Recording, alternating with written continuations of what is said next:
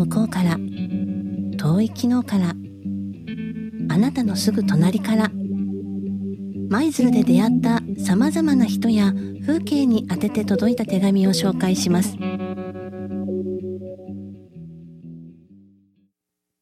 絹代さんへ昨日は朝早くから迎えに来てくれてありがとうございました。私たちの家の前の神社で結婚式を挙げたと聞いて、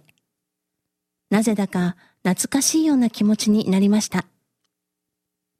あれから玄関を出て鳥居を見上げるたびに、絹代さんのことを思い出します。結婚して都会暮らしができると思っていたら、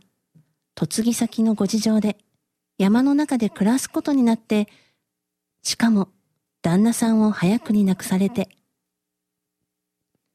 そんなに小さな体で働きながら三人のお子さんを育てたなんて、しかも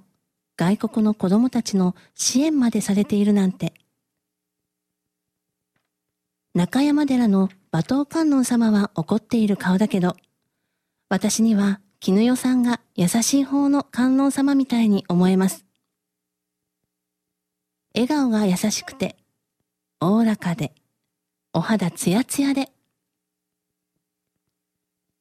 絹代さんの人生は思うようにならないものという言葉。想像もしていなかったことが起こっても、